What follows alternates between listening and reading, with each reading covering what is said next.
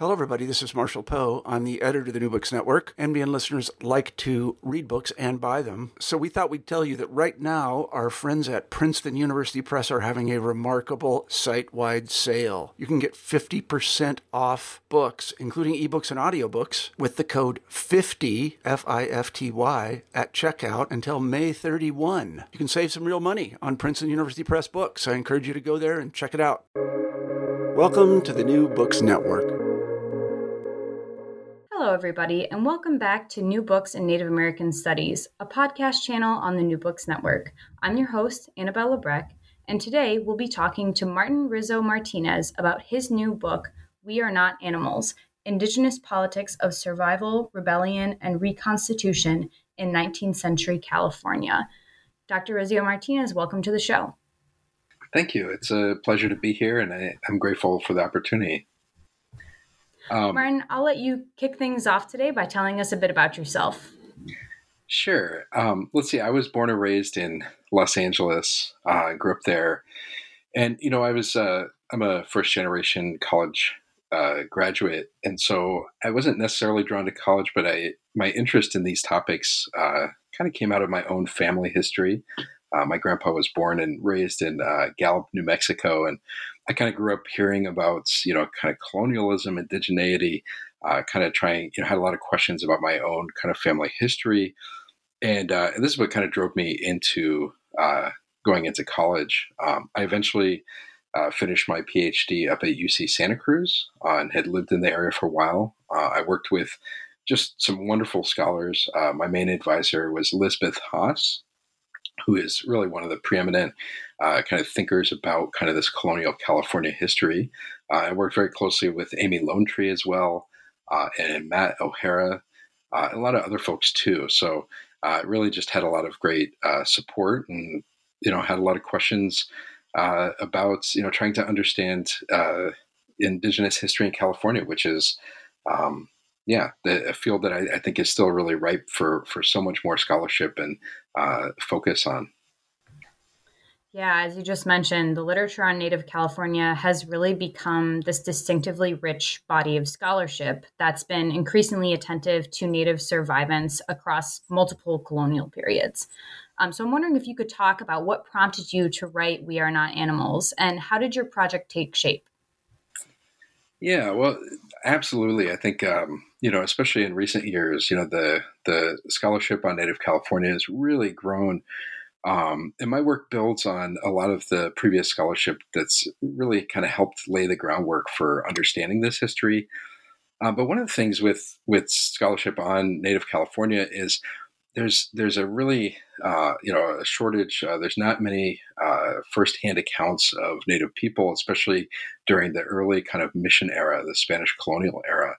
And so, while there's a lot of studies out there, very few of these these studies, uh, you know, on the early Spanish colonial era, really get into the specific stories of indigenous individuals or families. And most of them have been really these kind of broad demographic studies.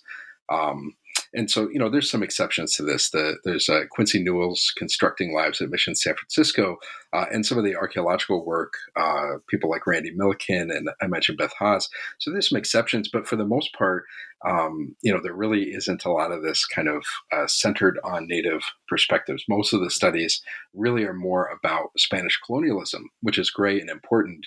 Uh, but I really sought out with this to try to center Indigenous experiences uh, understanding indigenous perspectives of this history. Um, and so that's what I focused on. And of course, this started as my dissertation that I worked on uh, for many years. Um, and what I did with that is I, I really dove into uh, the Chancery archives. So every mission in California, uh, like missions throughout the Spanish colonial world, um, kept really meticulous books on baptisms and burials and um, uh, confirmations, you know, all of the kind of Catholic ceremonies, marriages, um, things like this. And so those records, um, I really argue in this that, that those records constitute indigenous archives. um, while they're written, you know, by Franciscan hands or the people who are writing them, but they're informed by indigenous peoples. And so the information that's contained in those records really reveals a lot about kind of the extended um, tribal networks and kinship networks and things like this. And so I put together um, a lot of this, these records, thousands of these records. Um, and it, of course, I was able to do this partly because others have uh, digitized some of these and made it a little more accessible. Um, but I put these together um, and I, I, really tried to triangulate and understand kind of the, the networks, indigenous networks that existed within the missions uh, and the diversity of peoples that were impacted by Spanish colonialism during this period. And so by putting these records together, um, it allowed me to kind of cross reference those with the letters and the different documents, right? The different archives, the Spanish, Mexican, and eventually the U.S. colonial uh, documents that came out of this period as well. And so by by teasing out these you know families it allowed me to trace you know what happened to uh, individuals and families after the mission period into some of these later periods as well. And so this is kind of what I what all went into the writing of my dissertation, which uh, I spent, of course, like everyone, uh, many years doing. But after writing the dissertation, what I did was I, I worked closely with uh, local native partners, uh, in particular uh, members of the Amah Mutsun tribal band, which is uh, descendants. They are descendants of Mission San Juan Bautista and from Santa Cruz. And I worked very closely with, especially um, Ed Ketcham, who is the Mutsun tribal historian. Uh, and Ed is a wealth of knowledge, and he uh, he generously read through my dissertation and sent it back to me with uh, pretty much page by page kind of feedback things, everything I got wrong, everything I got right, uh, and some, you know, some insights into, you know, his interpretation of of that those histories. A lot of it was really uh, just incredible, and so I was able to kind of create a dialogue with Ed um, and work. And as you read through the book, you'll see there's all sorts of uh, you know quotations from Ed. Uh, I tried to you know kind of include his voice in there uh, with this. And I also worked closely with oral histories. So I mentioned before, there's not a lot of oral histories from the mission era. Um, fortunately, in Santa Cruz, there's uh, one extremely important uh, record. It's one of only a handful uh, firsthand accounts of people who lived during the mission era, and that's of Lorenzo Asisara. And that was a really crucial uh, record that, that helped, you know, kind of illuminate a lot of things. Um, but I also worked with oral histories that were conducted in the early 1900s um, by ethnographers who came to the area. Um, so interviews by people like J.P. Harrington. Um, and one of the great ones that he did was he interviewed Maria Ascension Solorzano, who I should mention is Ed Ketcham's uh, grandmother. Uh, so he had a lot of the information from her. But Harrington did, you know, thousands of pages uh, that he wrote of these interviews with uh, Solorzano, uh, who was, you know, fluent in, in the Mutsun language and had all sorts of stories uh, from her time. So I really really worked um, kind of post dissertation and, and, synthesizing and kind of adding in as many uh, perspectives and, and, oral histories as I could possibly find um, that spoke to these histories and kind of shed light on on how Native people experienced um, these histories and what was going on at the time. Your study begins with these deeply storied indigenous landscapes into which the Spanish arrive um, and establish Mission Santa Cruz in the 1790s. So let's start with how local indigenous peoples, um, the Aptos, the Yupai, the Kuros, initially respond to the establishment of the mission. Yeah, and, and that's always a, a really important question. Uh, you know, what were indigenous responses to these missions?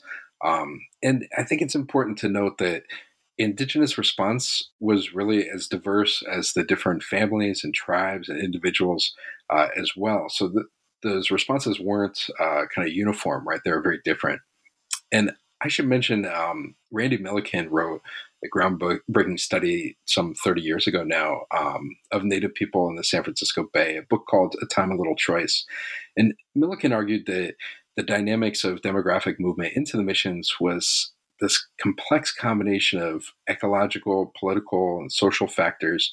Um, you know, the colonial disruption of this sophisticated society in the Bay Area. Um, and ultimately, what Milliken argued was that it wasn't a forced conversion or relocation, but a more complex dynamic of push and pull factors. And I say that because you know that's that's a I think a foundational study on this. But what I found in Santa Cruz is that that the, this was true uh, to for the most part in the very early years, um, and it changes crucially, and I'll get into that. But in the in the first years, you know, after the the establishment of these missions, um, we have to really understand the impact of Spanish colonialism in the area. And so, you know, along with the Spanish came uh, herds of livestock, um, which of course set out grazing on what were really crucial grasslands um, that had provided uh, so much food and you know the resources needed for basketry. You know, Bay Area indigenous peoples have the most sophisticated and, and beautiful basketry in the world, uh, according to many, and uh, and this is because of their rich grasses and you know ways that they were able to use things. And of course, these quickly were trampled as they become pasture lands uh, for the missions. Um, the, the, missionaries also brought with them uh, it, agricultural crops like wheat, corn, beans, um, onions, right? And these required you know large large lengths of land as well that were of course you know um, the spanish didn't recognize that for native people they they manage these lands with really complex, sophisticated uh, land management techniques, uh, and the Spanish saw it as kind of um, wilderness or an empty wilderness. And of course, we know today that that's absolutely not true. Right? These are very carefully tended areas, so they they completely disrupted uh, the environment. Right, and this environmental disruption led to starvation and a lack of resources. Um, so when I started looking at the baptisms and people coming into the missions, what I noticed is that people arrived at the missions in much greater numbers in the winter times. Uh, and I think this correlates to the lack of uh, access to, you know, some of their food resources and then as people would come into the missions, and um, in particular, oftentimes it was the children who would be baptized first and that would get lured into the mission. Um, the missionaries wouldn't allow them to leave, uh, or at least not leave in any kind of uh, permanent way. They were required to stay at the mission so that they could receive Catholic instruction. And so as over time, larger numbers of Native people would receive baptism. And I think for Native people at the time, you know they had very uh, sophisticated uh, you know religion and you know spiritual practices that were plural in the sense that they allowed for multiple teachings and multiple you know approaches to things and ceremonies uh, and practices uh, and so I think for them, they probably didn't see Catholicism as this kind of unilateral uh, way where it's like once you're baptized, that was it, right? For Catholics, there were no exceptions. You couldn't practice anything else. Uh, and I, that's not the way that Native people around here saw that. And so they may have re- received baptism thinking, okay, I'll check this out, not knowing that they wouldn't be allowed to go back to their homelands. Uh, and so as the demographic shift would happen, where, you know, a lot of the local tribes here were about 200 members, roughly. It's hard to know exact.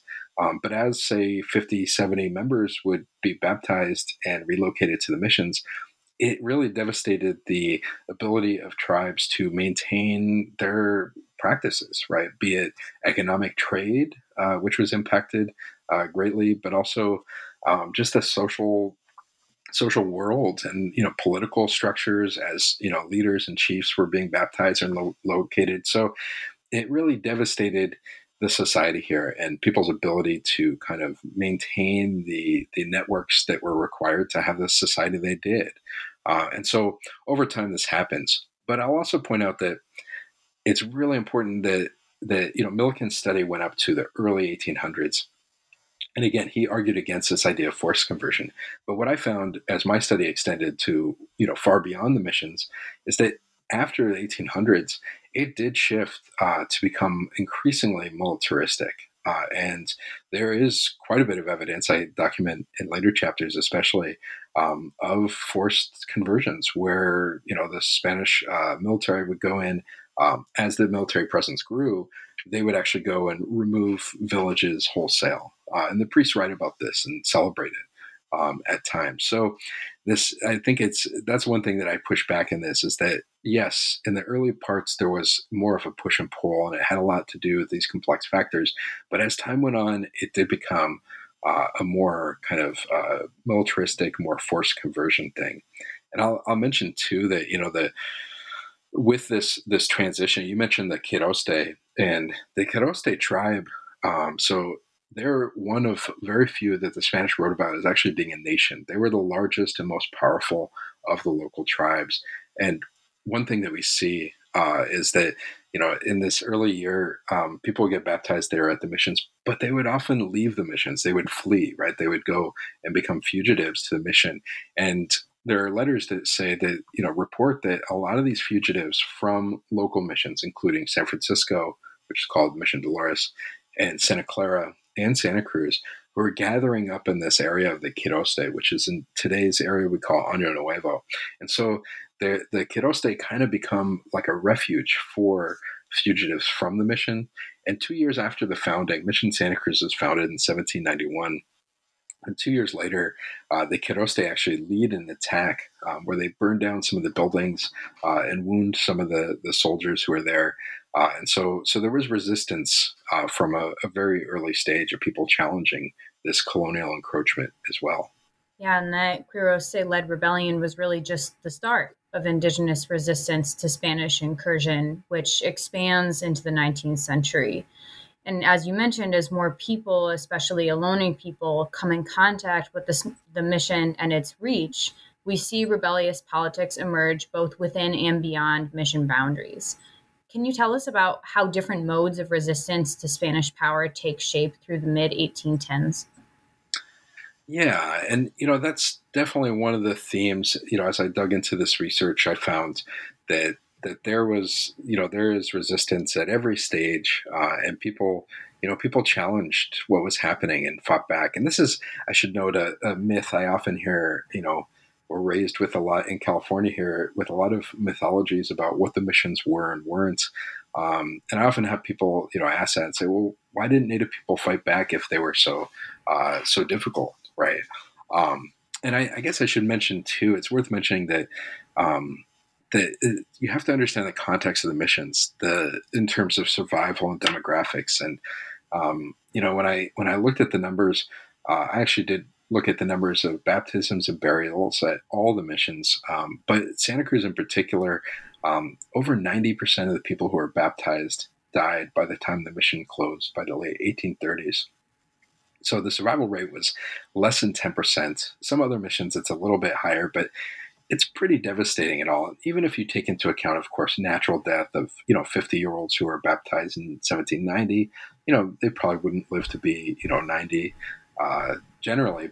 But even with that, I mean, those numbers are devastating, and it's even worse when you look at the um, the children, the birth rates. And so I, I looked at San, Mission Santa Cruz, and uh, there's about just under 500 children who are born at the mission, and of those almost 500, uh, over 50% of them failed to survive to the age of one, so died either in infancy or right away, and then another 20, over 25% died before reaching the age of five. So, you know, eh, thinking about the the circumstances and the missions, right? You know, they're the children are dying. Seventy five percent of them do not survive past the age of five. I mean, it's a it's a very devastating space, and of course, that's a mix of factors of you know disease that's being introduced, um, you know, poor health factors, um, you know, treatment too, and punishment is is definitely a part of that. So, again, coming back to the idea of resistance. I, mean, I just want to give that sense of people understand why what is being resisted against. But of course, there's this uh, outright attack that happens in 1793, um, and then the most famous uh, example of this in Mission Santa Cruz is in 1812. There's a padre, Padre Quintana, who is known for being particularly abusive. He is somebody who has just fashioned a, a whip with iron tips uh, onto it so that it cuts deeper into people.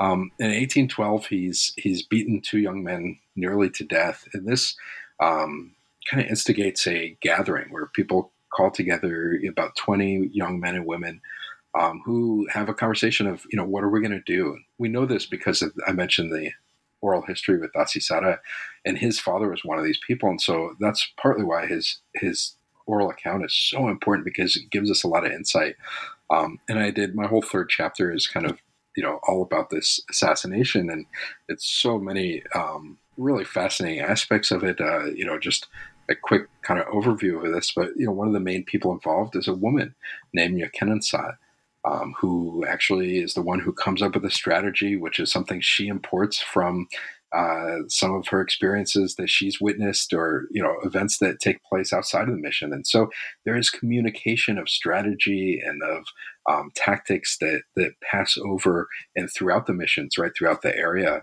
Um, but you know beyond direct assassination which of course is resistance there's a lot of other ways that people are resisting uh, and one of these is through i mentioned earlier flights and fugitivism but this is an ongoing issue, um, and it's it's really underreported um, by the official documents. Um, when I looked at the official records of the missionaries, there's a lot of inconsistencies there uh, in these reports. Uh, for example, you know, they'd always send in a yearly report, and they would say, you know, how many Indians are living at the mission, um, you know, all the things being produced there and stuff like this. In 1797, they report that there's just over 500 Native people who are living at the mission and then what I found is there's a letter dated within just a few weeks of, of the this report where they complain that there are 138 people who are fugitive. So out of 500, you know, 138, that's over 25% of the population that is not actually there. Um, but they're reporting this, of course, to kind of maintain a particular image of this. So I think you see all kinds of this kind of inconsistencies. But in addition to ongoing flights of fugitives, um, there's arrests of cooks uh, for poisoning at Santa Cruz and elsewhere. Um, there's work stoppages and there's you know refusals to return. Uh, things like this are are kind of ongoing throughout this period. Um, but in addition to these outright things, there's also ways that people push back just through maintaining traditional ways. Um, there, and some of the uh, local archaeologists who've done this great work have shown that trade continued between mission communities, trade of, of uh, traditional uh, trade goods, even uh, kind of shells, which were used as money for going back for thousands of years. Um, and also tr- uh, the trade of you know traditional foods. There's coastal resources that are being sent from you know native people who are stationed up in kind of the Año Nuevo area over to Santa Clara. Um, so there's you know ways that native people are able to kind of practice their languages their ceremonies their songs you know and all this kind of outside of the gaze of the missionaries and their control um, so there's all these different ways and i think finally on that that point i'll i'll just say too that you know again i mentioned the demographic uh, collapse and just the the amount of people dying there so i think just surviving through this period was in its own way was really an act of resistance and rebellion um, you know, when you really look at it. Yeah, for sure. I mean, that's that becomes abundantly clear from the details that you embed in those chapters on the Spanish colonial period.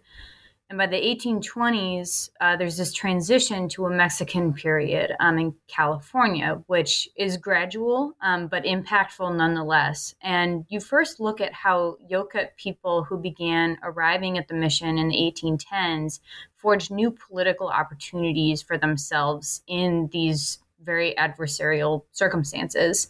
Um, this had really important consequences when the missions were eventually secularized under Mexican governance.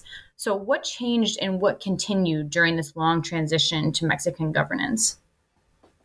Yeah, that's a great question. You know, I think the the Mexican era in California history from 1821 to 1848 is really, I think, one of the least studied and, and least understood periods. And you know, it's really important, I think, to to understand what was changing and happening there.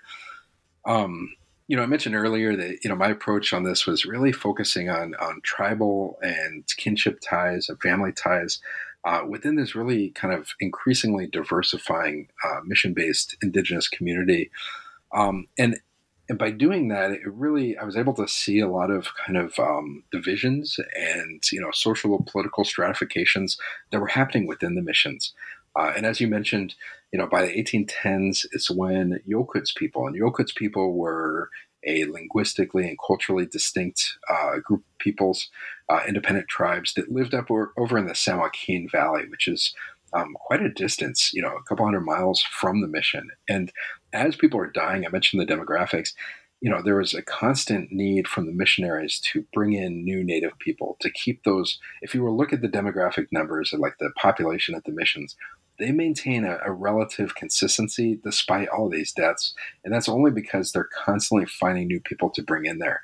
And I mentioned earlier, by the time they're they're starting to bring in Yokuts people, it's a, it's a much more militaristic engagement with them. Um, and there is a, a, back and forth as soldiers are going out into San Joaquin Valley and bringing people back.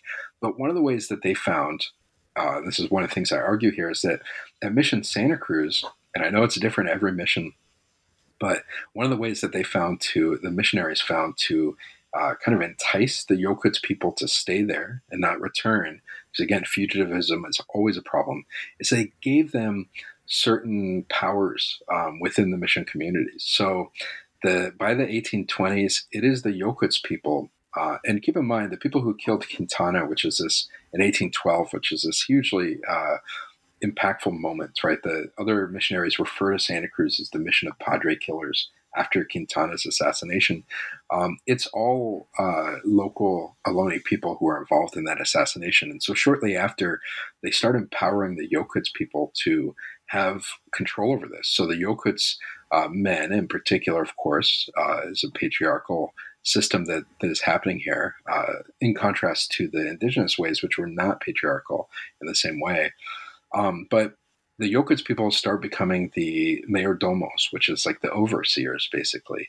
Um, they're the ones who are kind of armed when there's a threat that occurs in 1817, um, when the pirate Bouchard passes by.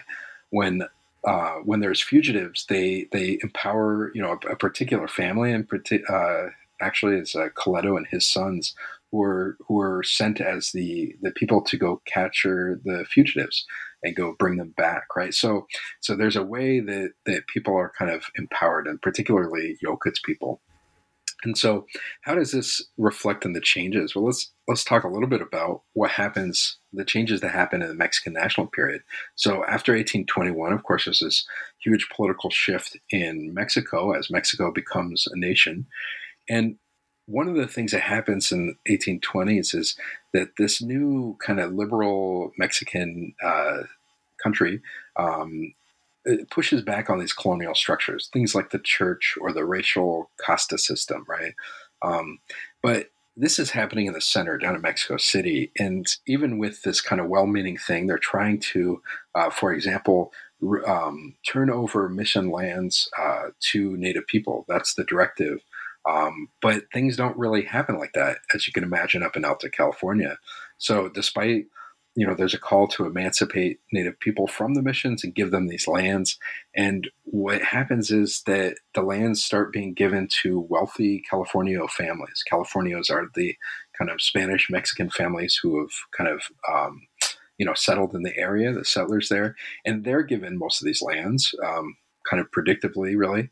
Um, but there isn't a, this changeover to Native people. Uh, and in fact, it takes until 1839 when the California governor um, sends Hartnell over from mission to mission to check on the transition. You know, have things been handed over? Have Native people been emancipated? And what he finds is in his report is that no, it hasn't happened at any of the missions.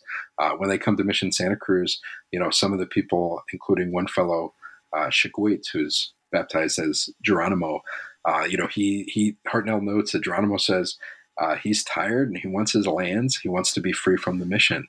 Uh, and so it's really 1840 when that finally does happen. And by then, most of the mission lands have been given away.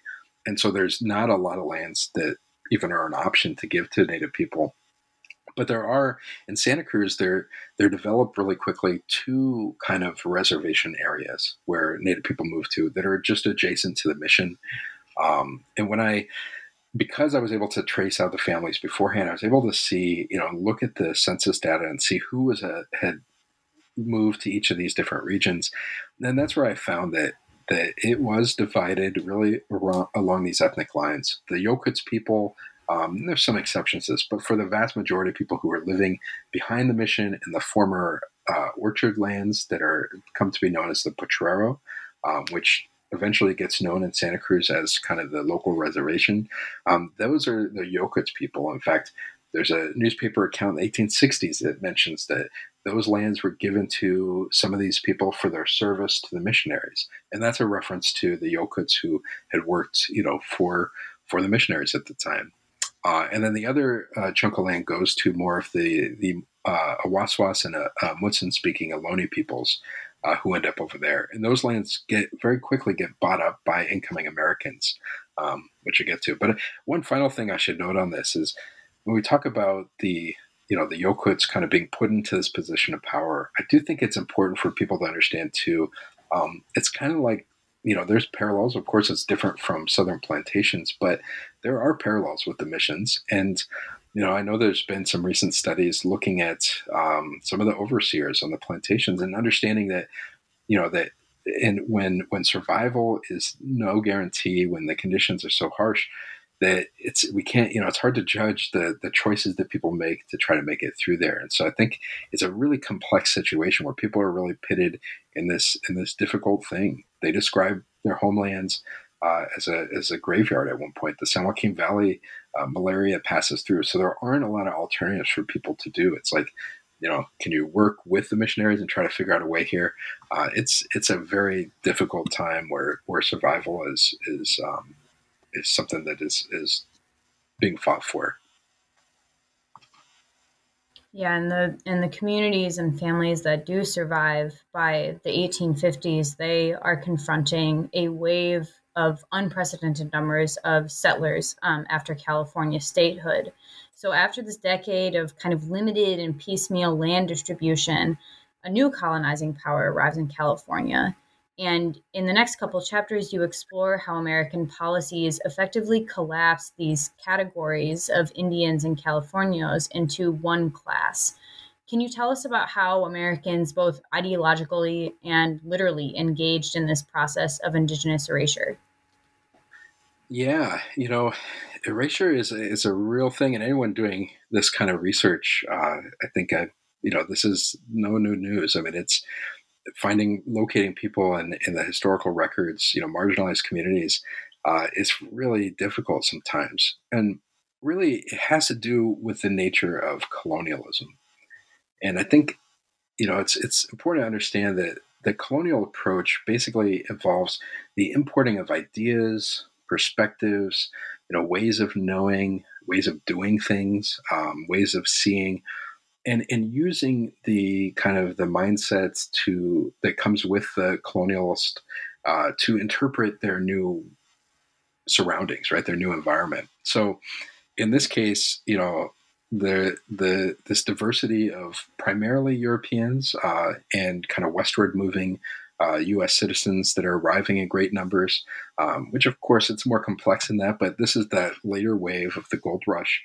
Um, and they, of course, are bringing with them their ideas of race and identity um, that they understand from their experiences. And it's very different. You know, the Spanish and later Mexican California understands indigeneity through this long history of Spanish colonialism in the Americas. And in in that Spanish colonial world, there is all sorts of degrees of difference, and uh, you know, that I mentioned earlier this casta system of you know people have degrees of indigeneity, or you know, and for for most of the settlers, you know, the the missionaries themselves are typically from Spain, but most of the people who are settling into the pueblos, right, the right next to Mission Santa Cruz is uh, one of the early pueblos of Villa de Branciforte. And the people settling at the Villa, um, they're most of them are some degree of indigenous or African, even uh, in their ancestry, right? So there's a, a complex identity uh, of their own.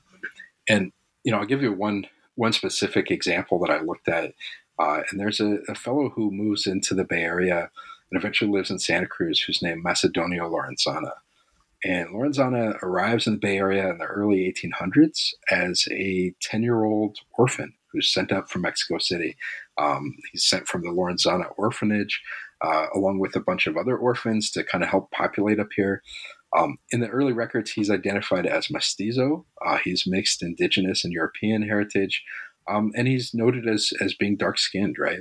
Um, he works as an orphan. He works as a servant in the wealthy Castro family, uh, and he eventually works him, his way up into this California society um, and eventually becomes the second alcalde. So he's like, kind of like the vice um, mayor of the Villa de Branciforte here in Santa Cruz. And Lorenzana, he ends up marrying a native woman from the Santa Clara area, Maria Romualda. Um, and he's he's really kind of a man of, of some standing. He's not a wealthy person, but he's he's definitely has some you know standing and, and respect in, in Mexican California. But after this transition to U.S. statehood in 1850, there's a court case, I think it's 1851, where Lorenzana was called in to testify about a land dispute. And he had been the second alcalde during this these land grants, so he knew kind of where the divisions were. He was involved with the writing of this. But in the court records, the transcriptions show that that he Lorenzana is interrogated about his racial identity. So they ask him these questions about whether he's an Indian, and he he very proudly proclaims that he is. Uh, he says that he is. Uh, they say, "How do you know you are?" He says, "Well, I'm from the great Indian kingdoms of Mexico, um, and I know that I'm Indian because I come from these." You know, and so he has this kind of pride about his identity, and he doesn't really back down from this. Um, but of course, in American courts at the time, Indians aren't allowed. People of the category of Indian aren't allowed to be witnesses. Uh, and so he's he's struck from the court records, and they decide that he's incompetent because he's an Indian. So here's this guy who had this standing in the American world, uh, right? The society, he loses his standing. Um, he loses his house. Uh, within a year after that, he ends up selling his house to the court stenographer, the same guy who's taking these notes. And it's possible, you know, Native people weren't really allowed to own lands for the most part. So it's possible that we don't know the circumstances of the sale, but um, it's it's safe to guess that possibly stuff like that happened. So that's one example. But you know, there's other examples of erasure too, and I think uh, you know the census records are are really important ones to look at. Um, first of all, you know, the census, American census records of the last half of the 1900s are are really uh, pretty terrible at recording not only Indians um, but also um, you know part of the Latino community, the Mexican American community at the time, um, and they're you know, for example, you can just see through looking through these. Um, most of these families are listed with the males listed as Jose and the females as Maria. Um, so there's an erasure of people's names. It's really difficult for historians to trace through these because um, you'll find better records at the churches, right? At the Catholic churches there who actually kind of are more familiar with the community. Um, but most people are, you know, the enumerators are not really getting this. Uh, and they, they aren't really asking people and they're just making assumptions. And, you know, it's worth noting that at this time period, there are in the early American state of California, there are laws that are legalize the killing of Native people, um, reimbursing militias at the time, scalp bounties that are going. And you know, Native children are there's legally legal methods for Native children to be kidnapped and put into families to work. There's the Indian Indenture Act of 1850 that you know lasts for a while, and so being Native, being considered an Indian during this time period is not great at all. It's it's safer to be considered Mexican, and so um, you still hear from a lot of contemporary Native families that say, yeah, we were taught to identify as Mexican, not as Indian. Uh, and so there's this erasure happens. And, you know, one last example on this is I found a, a newspaper report where there was a local census enumerator um, based out of Watsonville, and he's speaking about the 1860 census. And he basically says in the newspaper, his quoted is saying, uh, something to the effect of Before I finish my account, I received instructions that Indians who are not taxed should not be enumerated. Consequently, there were a great number of Indians that I could enumerate. So he even admits right there that he's leaving people out of there because it doesn't match with the tax records and what they're trying to show with the population. So there's, I mean, just very direct admitted erasure that happens as well. When Indigenous peoples are placed at the center of history, we see how American settler colonialism, for all that it tries to destroy and all the people it tries to erase, is ultimately a failed project because Indigenous peoples refuse to be erased from their homelands and from historical narratives alike. Through the end of the 19th century, Native families in the broader Santa Cruz area adapted to further land loss and this legal and social discrimination that you talk about by moving and also by staying put. Um, I'm wondering if you can tell us about why these modes of resistance and reconstitution were so wide ranging and why they're so important to learn about today. Yeah, you know, this is, a, is such an important question. Uh, so I'm, glad you're asking this. You know, here in California, as you know, uh, the story of California history has really been dominated by Franciscan scholars over 100 years ago who, you know, taught that California history began with the missions. Um, they taught, frankly, harmful lies about this idyllic and benevolent mission system that, you know, raised Native people without any culture and society. Again, this is what the, the story that's been told, right? Uh, and so, you know, today there are mission bell markers that dominate the landscape here, um, all sorts of symbols and references to that particular era because this has been the official uh, story that's been told. And for many Native Californians today, uh, not all, of course, there's diversity of uh, perspectives, but for many, these markers and, and this presence of this kind of celebration of uh, this pastoral, you know, Spanish California history is in this imagined history and these false narratives it, they often bring up painful reminders of this this colonial control and the the traumas, the violence of this uh, that their families have endured. Um, you know, and I, I often hear people talk about how you know this idea of like you know history goes to the winners and you know the missions destroyed and defeated Native peoples, and well, there there absolutely was a devastating uh, loss of of you know people and culture from that times. I think it's worth noting that that, that absolutely didn't happen. Uh, Native people uh, are still here today. The missions closed, you know, almost uh, 200 years ago, 1840s. Um, so Native people have endured. They did outlast these institutions, and they're still here today, uh, and they're very present. So, um, so I think that's a, even a false narrative that we look at. So why is this you know important to to understand this history today and how people survive well native people are, are still here you know some you know there was a lot of tactics that native people took to survive those areas uh, eras uh, and colonialisms but you know some formed community and found other indigenous survivors of the mission era uh, in their areas and built communities there uh, and we see this today with groups like i mentioned the Amah Mutsun tribal band uh, who had gathered mostly in the San Juan Bautista area or there's also the Muwekma um, group, which is another large tribe today whose families joined together in the Pleasanton, Alisal areas. Or, you know, in the Monterey-based families that, you know, form today, the Ohlone, Costanoan, and Esselen Nation. Uh, and those are three of like the large ones, but there's also a bunch of other uh, groups too today, like the Ramaytush uh, in San Francisco. There's the Confederated Villages of Lisjan in the East Bay, Tamien Nation in Santa Clara, multiple Rumsen tribes. Uh, and then there's families like the Sayers family in Indian Cal- Canyon and Hollister.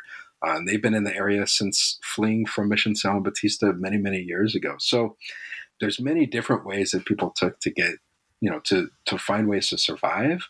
Uh, but I think what's really important is that you know Native people are still here today, and many of these groups are fighting to protect sacred lands right now, or to protect burial sites, uh, or to you know relearn their language in many cases or you know keep keep their ceremonies going and gatherings so i think you know when it all comes down at the end of this you know like like many people listening to this uh, you know i'm i'm a researcher who lives on lands that are not those of my ancestors um, and you know it's important for me you know i live in this area i love california it's beautiful here um, but it's important for me to to learn, and I think for all of us to really to learn about the people whose lands we're living on, um, and to seek them out today and to listen to them. Right, right now there's more of an interest. I think.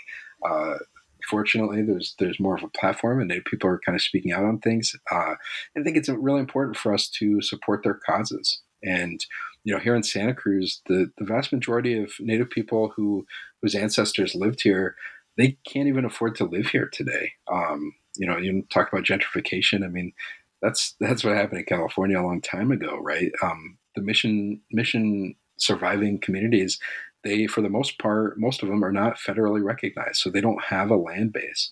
So I think that's why you know it's really important for us today to be conscious of this and to understand this history, understand the the ways you know the the ingenuity and the resilience and strength of of these these folks and what it took for for them and their ancestors to make it through really difficult times. Uh, I think at this point, you know, it's really time for us to to listen to them and and to work in solidarity and support the causes that are important to them. Yeah, absolutely. It's true in California and true across the United States for sure. Well, Martin, I've taken up a lot of your time today, but before we wrap up, I just have one last question for you. What are you working on now? Well, thank you. I, I'm working on a lot of things. Um, I'll share with you a couple of them. Um, I, first of all, I'm, I'm co producing a, a podcast. Um, it's called Challenging Colonialism, and it's, it's now on all platforms uh, Apple, Spotify, everything. And basically, what it is, it's not a lot of me speaking. I do the interviews, um, but it is uh, I interview uh, Native California folks and some allies uh, on issues that are important to them. So we've done issues about this movement to remove the mission bells uh, from California, about the the fight to protect shell mounds. Um, we have an episode that's the final part of it's coming out right now about the movement to remove dams and protect salmon. Um, I'm interviewing people right now for an episode on boarding schools uh, California ones, looking at Sherman and Stewart Indian schools that had a lot of impact here, uh, and all sorts of, of different things. So there's that's one project that I, I, really enjoy, and again, it's really centered on helping to amplify and augment Native voices and uh, help people to understand what's going on for them. Um, I'm also I'm working on a film. I'm helping produce a film uh, that follows the story of uh, some friends of mine. There's uh, Tataviam, uh, which is a tribe down in LA area, um, a woman, uh, Caroline Ward, and her son Kagan, who back in 2015, in protest of uh, the canonization of Junípero Serra, which was very controversial here, um, Caroline and Kagan decided to walk from mission to mission from Sonoma, uh, from the top of the missions down to San Diego.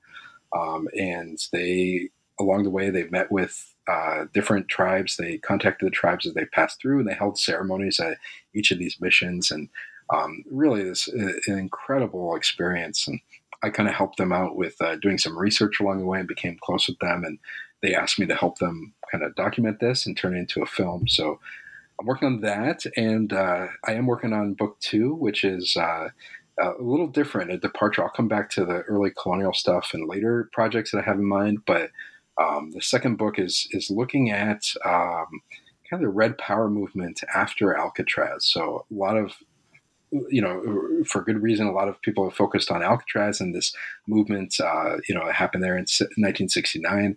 Uh, but there was a lot of movements in the 70s in California that were really kind of laid the groundwork for protecting grave sites. Uh, and I start by looking at a movement that happened in Watsonville where there was a grave that was being disturbed, and uh, some local Native uh, families uh, occupied the area, and it turned into an armed confrontation. It was on a place called Lee Road and uh, 1975. So people refer to it as Wounded Lee, uh, kind of a little reference to Wounded Knee. Uh, but the, the National Guard was brought in, and there was this armed confrontation, and people haven't really talked about it. It was over very quickly, but it, it really did kind of start people. Um, nowadays, we have uh, it's required for native monitors to be on archaeological sites or development projects, and that really kind of came out of this moment and some of these other movements. So that's that's the second book that I'm working on right now those all sound like amazing projects that I'm definitely planning on listening to and watching and reading when they when they all come out. Um, thank you so much for sharing that, Martin, and thanks so much for being on the show today. I really enjoyed it. Take care. Thank you so much. I really appreciate the opportunity, and uh, I'm such a fan of this series. So it's really great to an honor to be able to be part of it. So thank you so much for inviting me.